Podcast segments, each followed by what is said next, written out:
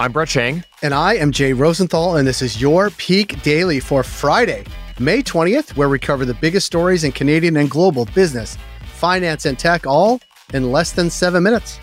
So, Jay, I read that there was a really interesting lawsuit happening down south. This guy is suing McDonald's and Wendy's, both of them, accusing them of defrauding customers with ads that make burgers appear larger than they actually are. It reminds me of like uh, on a car mirror, it says items may appear further behind. Anyways, what do you think about that? Do you agree with him? Well, first of all, I like the fact you don't even know what the rearview mirror says because you don't drive. Images in the mirror may be closer than they appear. You had to think about it too, though. It wasn't this... automatic for you either. Fair enough, but at least I actually use those mirrors. I think it's funny, and uh, I always thought the photographer used in that food stuff was kind of BS. So I'm interested in this lawsuit. So his accusation is that they use this sounds disgusting, by the way. I'm not sure why you want this instead. He says they use undercooked beef patties in ads, making the patties appear 15 to 20% larger than what customers get. I don't want I want a properly cooked patty. Even if it looks bigger, it doesn't mean it's better because it's bigger. I want a cooked patty. And like this is false advertising, I guess. Um, is it just shrinkage when it's cooked? Well, that's the thing is like that. People are saying now. People on the internet are, are chiming in, saying that it's shrinkflation. That, that, that they actually are smaller now, but it, that's not true. That's not what he's arguing because he was saying this goes back to 2016. Anyways, this is the type of litigious society that has developed in the United States where you can sue anybody for anything, and it's probably not a great thing. But you know, on the other hand, I, I, you know I do like when corporate malfeasance is caught. So perhaps there's something there. We'll have to let the courts decide. Well, Brett, aside from trying to find out where's the beef, what do we have for Peak Pals today? That was a good one. So for our first story, CPPIB down. For our second story, semi ban, and for our third story, freedom for grabs.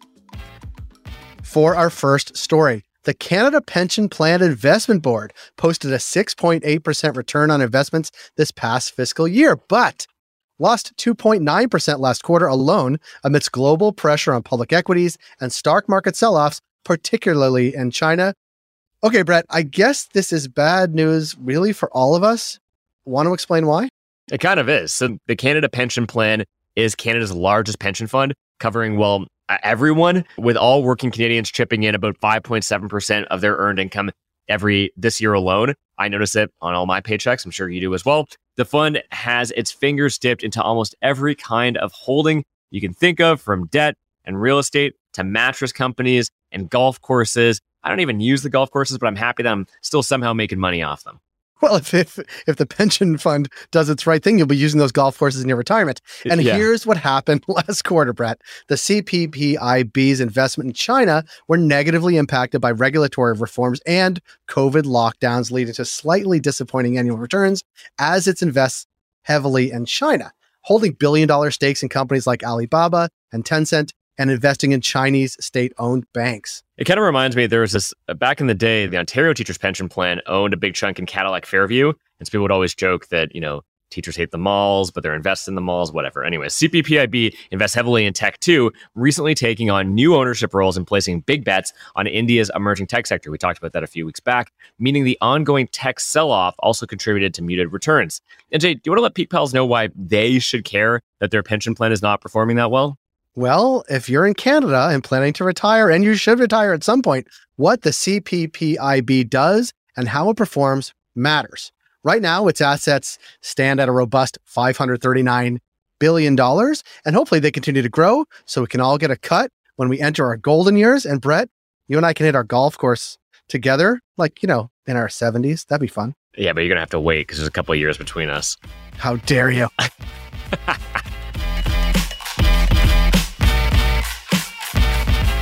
For our second story, as the EU works towards banning Russian energy imports, it's increasingly unclear what this means anymore. In response to the war in Ukraine, China is getting ready to hit the oil equivalent of a warehouse sale. Now, I'm picturing this, Jay. I'm thinking it's all being done in a bargain basement style oil warehouse that looks a lot like Costco, very bare bones, and they're just kind of trading oil barrels.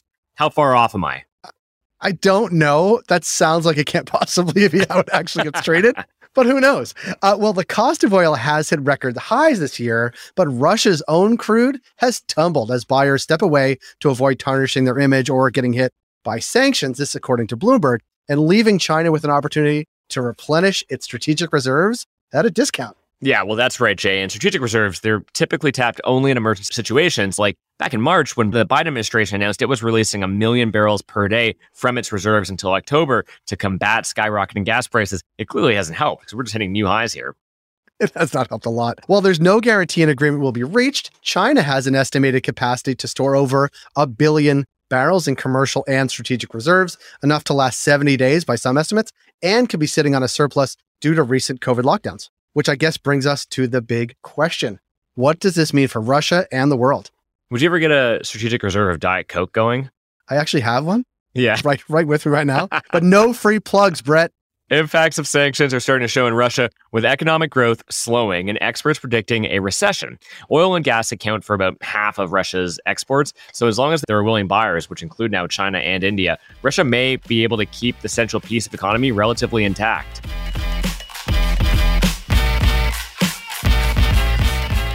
And for our final story, in the 61 weeks since Rogers first laid out its $26 billion proposed takeover of Shaw, we've learned the Canadian wireless market, led by Rogers, Telus, and Bell, is so uncompetitive or non competitive, pick your grammar, that the prospect of any top carrier swallowing up its fourth largest competitor is very, very complicated to say the least. Brett, want to update the P Pals on what's going on with Freedom Mobile? I know we talk about this a lot, but Canadians pay some of the highest phone bills in the world. And so this is a, a really big issue for anybody who's concerned about what they're paying each month. And so the Rogers Shaw deal, it requires approval from the Competition Bureau, which is serving up a hard no as of late in the interest of quote unquote protecting Canadians from higher prices, poorer service quality, and fewer choices, particularly in wireless services. More than 85% of Canada's wireless market is controlled by three companies, while smaller firms like Shaw own Freedom try to compete with lower prices, offering bigger data allowances and getting rid of data overages fees. Now, Rogers and Shaw are pressing ahead in their search for a Freedom buyer that would satisfy the Bureau. This includes Xplornet and Quebec's Quebecor. But despite being left out of those conversations to date, Globalive Capital has now publicly thrown its hat in the ring, and they've got a pretty interesting update. Rogers and Shaw are pressing ahead in their search for a freedom buyer, and they're not doing it alone. To make its bid more competitive, Globalive has struck a 20 year agreement to access the TELUS wireless network, which aims to assure that Freedom will be able to offer a quality cross country network that could compete with Rogers, TELUS, and Bell. Brett, we've been talking about this deal a ton. Any idea if this TELUS arrangement will make it more likely to happen? Well, what's really unclear is if Rogers is interested in entertaining Globalive's offer, let alone whether its purchase of Shaw would be approved as a result. But if the Bureau is concerned with the harm of separating freedom from the Shaw network, a sale that would open up access to another nationwide network could definitely sweeten the deal. So Rogers and Shaw, they may end up having no choice. It's, it's interesting to see. Peak Pals, thanks for making us the most listened to and only daily Canadian business news podcast in the country. If you've got a second, why not follow this podcast on your app of choice and leave us a review? And if you want more Peak, make sure to subscribe to our daily newsletter at readthepeak.com. And as always, thanks to Dale Richardson and 306 Media Productions for putting together this episode. Thank you, Dale, and thank you, Brett. And Brett, as we record this podcast, I'm actually going to tap into my strategic reserve of Diet Coke. Are you ready? Tap into it. Yes. It, that sounded a lot like a gun cocking rather than a not. can opening. I assure you, it was Diet Coke. Have a good Friday, Brett. You too, Jay.